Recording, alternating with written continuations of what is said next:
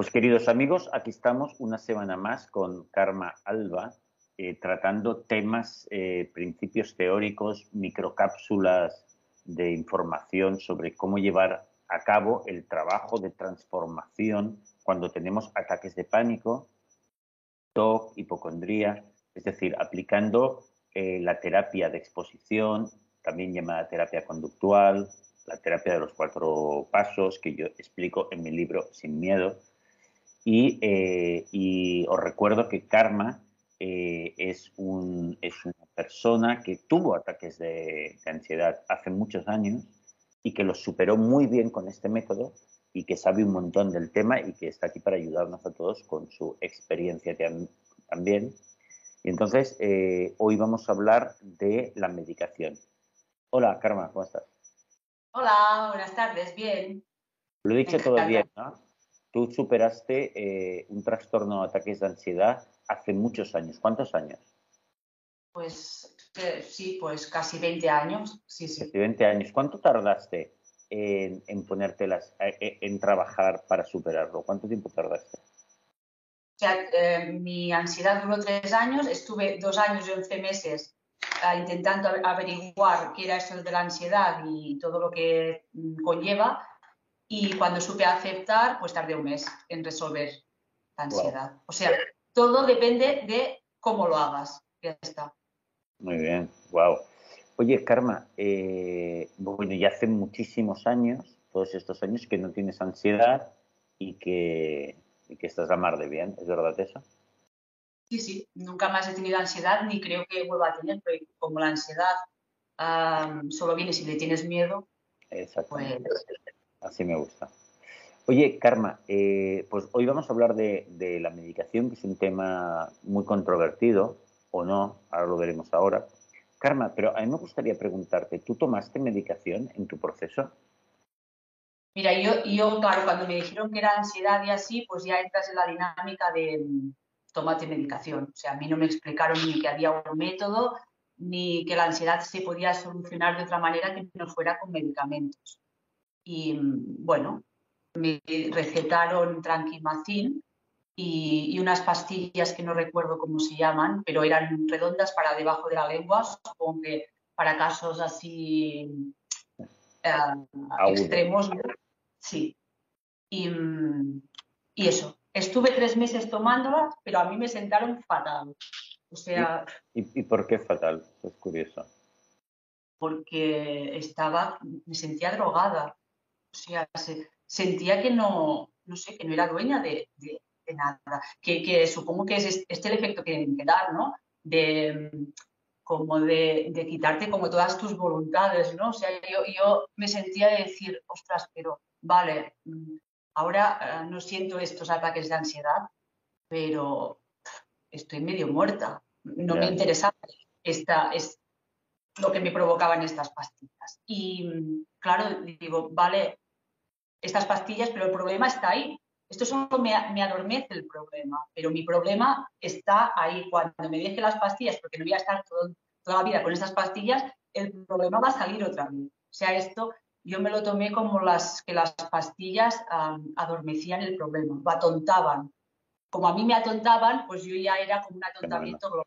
O sea, que los tomaste los tomaste, las tomaste los tranquilizantes muy poco tiempo y enseguida lo dejaste y te pusiste a buscar una alternativa eh, psicológica, mental para superar esto y la encontraste.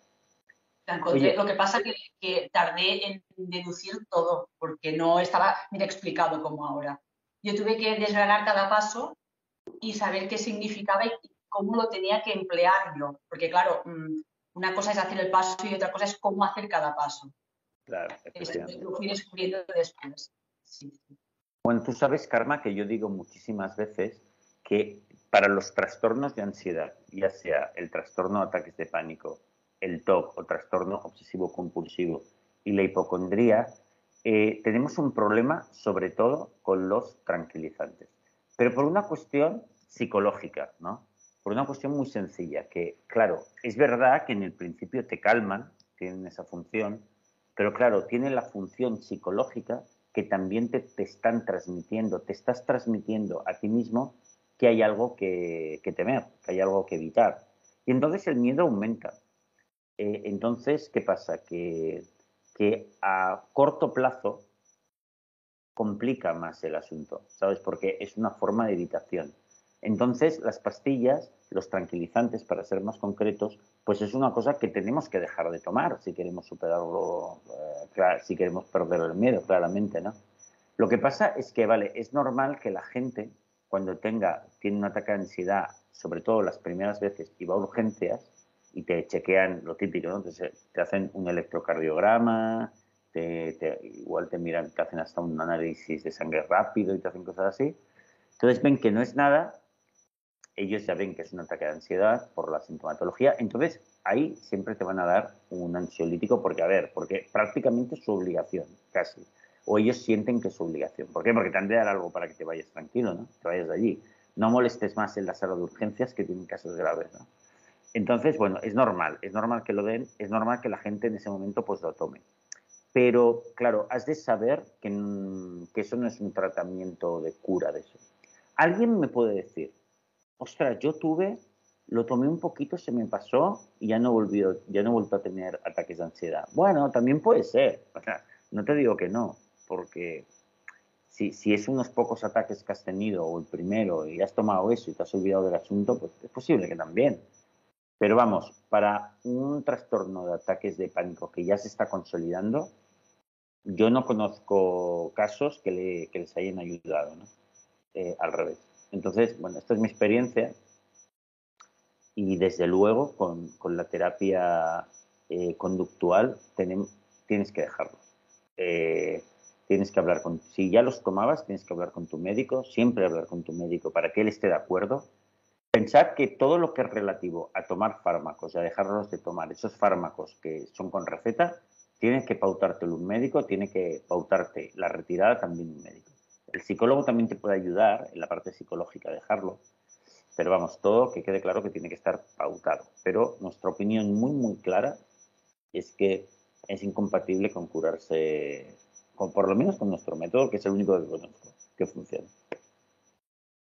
y, además que eh, estamos ah, saltándonos un principio básico de, este proceso, que es evitar, ¿no? Si tú te tomas una pastilla y cuando tú te la tomas, tú te estás diciendo, tranquila, que ya no vas a, ya no vas a sentir esas sensaciones. Estás evitando, o sea, mm, es como contraindicativo, ¿no? Porque te tomas algo para, para estar tranquila, pero tú te estás diciendo, me estoy tomando esto para estar tranquila. Tú al final estás diciendo a tu mente, necesito esto para estar tranquila. Estás evitando estás evitando. la experimentación de la ansiedad, que es lo que tienes que experimentar, ¿verdad? Sí, es que sin experimentar esto, ¿cómo superas la ansiedad? Yo creo que no se puede. O sea, a lo mejor hay algún caso que después de las pastillas, pues ya no le vienen ataques más de ansiedad. Ni... Sí, pero es raro, ¿eh? Incluso te diría que es raro. Y eso es porque era muy suave. había empezado y luego se ha olvidado y no pasa nada. Claro, antes de, esta charla que estábamos preparando un poco de lo que íbamos a hablar, eh, tú me preguntabas, oye, ¿y los antidepresivos, no? Los antidepresivos es otra cosa. A ver, yo creo que los antidepresivos no son tan eh, desaconsejables, ni mucho menos por lo siguiente, porque lo que pasa es que cuando la gente toma un antidepresivo, con el antidepresivo no notas el efecto en el momento. El antidepresivo, de hecho, es un fármaco que tarda, como generalmente tarda 3, 4, 5 semanas en hacer efecto, entonces, una vez hace efecto, es algo que, bueno, que parece que te mejora un poco o, mucho, depende de la persona, pero de una manera aparentemente más natural. Entonces, no es una cosa, no es una evitación, porque en el momento no lo tienes, eh, no, no, tienes efecto de que tu mente capta. Hostia, hay un peligro yuyo, porque es algo que tomas cada día, eh, ¿sabes? Entonces, en ese sentido, no, tiene tanto este efecto, por lo tanto, eh, es otro tipo de, problemática con ese fármaco. A ver, de todas maneras, nosotros siempre, mira, en, nuestra, en nuestro centro, siempre lo que hemos hecho es, si la persona viene a vernos a psicoterapia y no toma ningún fármaco, hacemos la terapia sin ningún fármaco.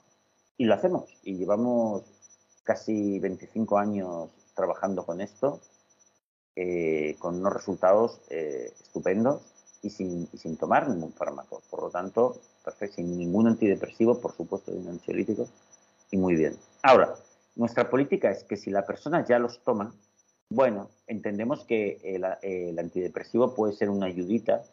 Bueno, pues hacemos el trabajo eh, con esa ayudita, ¿no? Y entonces, una vez la persona está al 100% bien, pues lo vamos dejando con la ayuda de su médico, como siempre, con la asistencia de su médico, lo dejamos. Entonces, también hay personas, ¿sabes qué pasa, Karma? Que hay personas que, sobre todo en el caso del TOC, que tienen un TOC muy fuerte y les cuesta muchísimo hacer las exposiciones.